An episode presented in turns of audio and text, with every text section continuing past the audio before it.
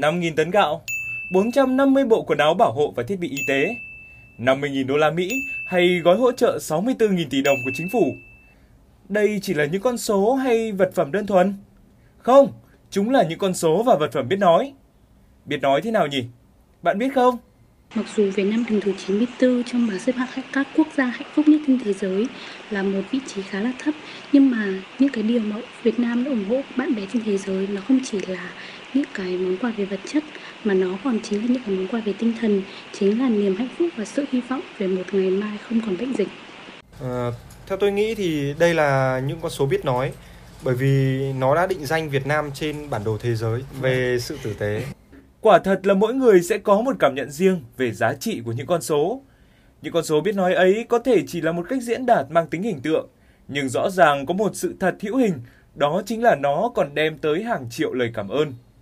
Có thể nói với sự chân thành và sẵn sàng vừa gồng mình chống dịch, vừa hỗ trợ y tế, kinh tế và nhu yếu phẩm cho bạn bè quốc tế nói chung và cho người dân trong nước nói riêng, Việt Nam có thể kiêu hãnh để định danh tên mình là một cường quốc của sự tử tế. Nếu không tin thì hãy cùng nhau dạo quanh một vòng thế giới để xem tại sao nói đất nước bên bờ sóng lại được coi là cường quốc của sự tử tế nhé. Twitter của Donald Trump 450.000 bộ quần áo bảo hộ y tế được vận chuyển bằng đường hàng không từ Việt Nam đã tới thành phố Dallas, bang Texas của Mỹ. Điều này có được là nhờ các đối tác là hai công ty lớn DuPont và FedEx và những người bạn ở Việt Nam. Cảm ơn các bạn.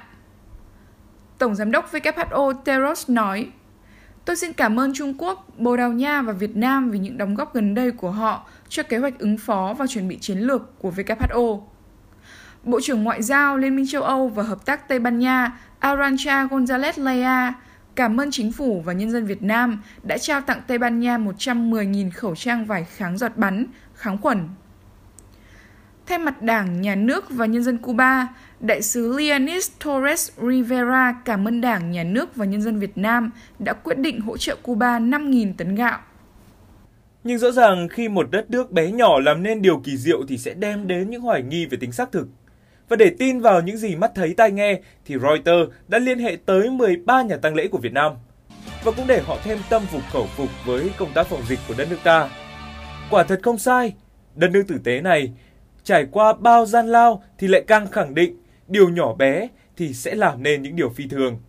An toàn đến phi thường, mạnh mẽ đến phi thường và đặc biệt là tử tế đến phi thường khi giang rộng vòng tay đón những công dân về nước.